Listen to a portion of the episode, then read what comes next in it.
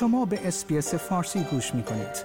با رفتن به اس بی اس دات کام دات ای یو به اخبار و گزارش‌های بیشتری دست خواهید یافت. فیلیپ لو، رئیس بانک مرکزی استرالیا، اعتراف کرده است که پیشبینی بانک مرکزی مبنی بر اینکه نرخ‌های بهره تا سال دو هزار و بیست و چهار افزایش نخواهد یافت، به اندازه کافی شفاف نبوده است. رئیس بانک مرکزی استرالیا بابت اظهار نظرش درباره آنکه افزایش نرخ بهره‌های بانکی تا سال دو هزار و بیست و چهار رخ نخواهد داد، عذرخواهی کرده است. این در حالی است که بسیاری از مردم بر اساس این راهنمایی وام مسکن گرفتند. آقای لو گفت او متاسف است که خانواده‌ها بر اساس دستورالعمل‌های پیشرو عمل کردند. ریاست بانک مرکزی استرالیا گفت که این بانک باید زبان متفاوتی را برای برقراری ارتباط با شرایط مرتبط با پیشبینی‌ها انتخاب می‌کرد. آقای لو روز گذشته دوشنبه بیست و هشتم نوامبر در یک کمیته سنا گفت: متاسفم که مردم به آنچه ما گفتیم گوش دادند و به آن عمل کردند و اکنون در موقعیتی قرار گرفتند که نمی‌خواهند در آن باشند.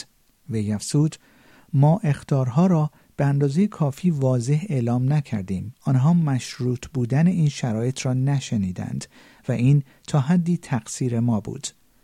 افزایش تورم در استرالیا، بانک مرکزی استرالیا را بر آن داشت تا در ماه می سال جاری افزایش نرخ بهره را آغاز کند.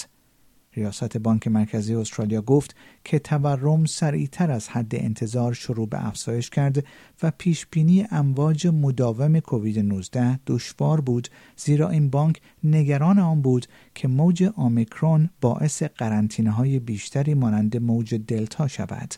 او گفت اگر می دانستیم اومیکرون قرار نیست مانند دلتا شود، مسیر دیگری را در نظر می گرفتیم.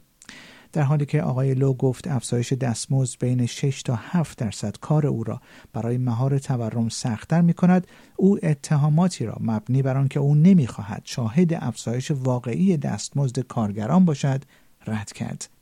او تاکید کرد که در صورت افزایش دستمزد سه و نیم درصدی و بر اساس پیش‌بینی‌های فعلی برای تورم و دستمزدها می‌توان انتظار داشت که تا سال دو هزار و بیست و چهار شاهد افزایش واقعی دستمزدها باشیم.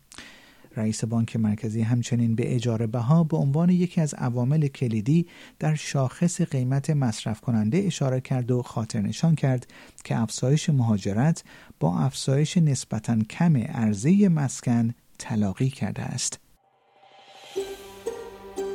آیا می‌خواهید به مطالب بیشتری مانند این گزارش گوش کنید؟